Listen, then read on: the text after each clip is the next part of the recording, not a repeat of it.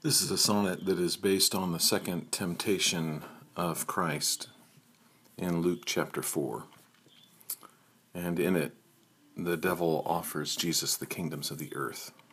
This is entitled Down.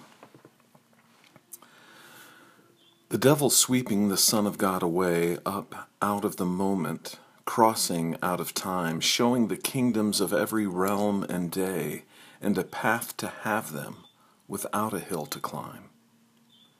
To you I will give all that you can see glory, authority, the kingdoms and their worth.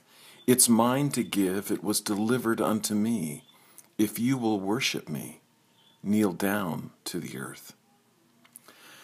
Three years later, he did get down upon his knee, set aside his cloak, took up his towel and bowl, became a servant's servant, my master serving me to wash my dirty feet, cleansing to my soul.